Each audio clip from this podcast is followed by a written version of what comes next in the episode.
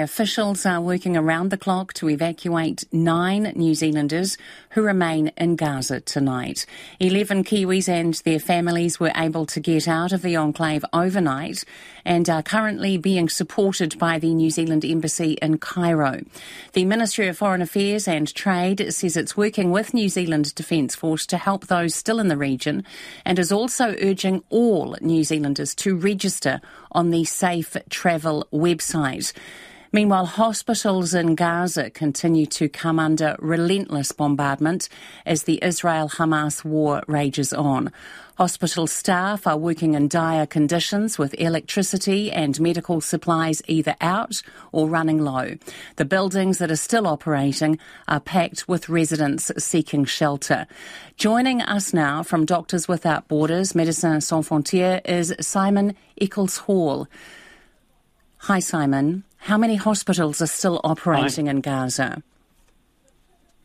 Well, that's a, a, very good question. The amount of information that we're getting from our medical staff in Gaza is now sporadic, and unfortunately, it seems that there are very few hospitals still functioning. The main hospital where MSF has been providing assistance, the Al Shifa Hospital, as you described in the introduction, has become under relentless attack over the weekend and is barely able to continue to function.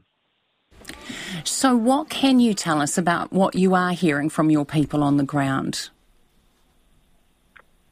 We are hearing an absolutely catastrophic situation. Uh, staff in the Al Shifa Hospital are sharing the stories of hundreds of patients and staff being essentially trapped inside the hospital as it is under attack.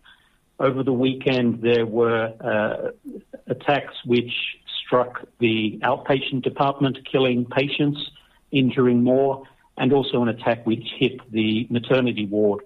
Um, we've seen that there are many uh, young children, neonatal patients at the hospital who are now in a, a life threatening situation because of the lack of access to fuel to run the generators to keep life saving emergency support going. Um, we have uh, throughout the day been, he- uh, been hearing news reports about those premature babies at Al Shifa. Do you know if they have been evacuated? Uh, as of now, currently, no, we have no news that those children have been evacuated, and indeed, there's been some uh, concerning misinformation circulating about whether or not the hospital is functioning, who is providing that uh, obstacle to those children to be evacuated. From MSF, we, we would staunchly defend the idea that any hospital in any conflict situation should never be a target. We should not be in the situation where we're having to evacuate patients, including pre, uh, premature babies or neonatals, who uh, require constant medical support. They should be able to stay in the hospital. They should be able to be safe in that environment and not be a target, as we've seen over the weekend. Do you know if the aid convoys have been able to reach Al Shifa or any other hospitals in Gaza? Uh, to date, no. The amount of humanitarian aid that has been able to cross the Al Rafah border post from Egypt has been tiny, almost insignificant in the amount of assistance that is coming through. So, as we speak, there are critical life threatening shortages of food, of water, of fuel to generate electricity. And for MSF in particular, we're very aware of the lack of medical supplies. Our doctors performing surgeries without the required uh, anesthetics and, and other medicines um, to be able to provide uh, duty of care to patients. What can you tell us about reports we understand of snipers shooting as, at people as they try to leave hospitals? Uh, yes, uh, one of our staff actually has made a similar uh, statement in uh, uh, over the weekend, saying that staff who were seeking to leave the hospital or to flee the hospital, this is the Al Shifa hospital, uh, were witness to being shot. Uh, we understand that uh, hundreds of patients and staff now are remaining within the hospital, too afraid to evacuate um, because of the, this experience over the weekend. So, yes, uh, MSF can also uh, confirm that we've had similar reports from our staff in the hospital that people are being shot as they attempt to flee. What other uh, what else are you hearing from other hospitals other than Al Shifa in Gaza?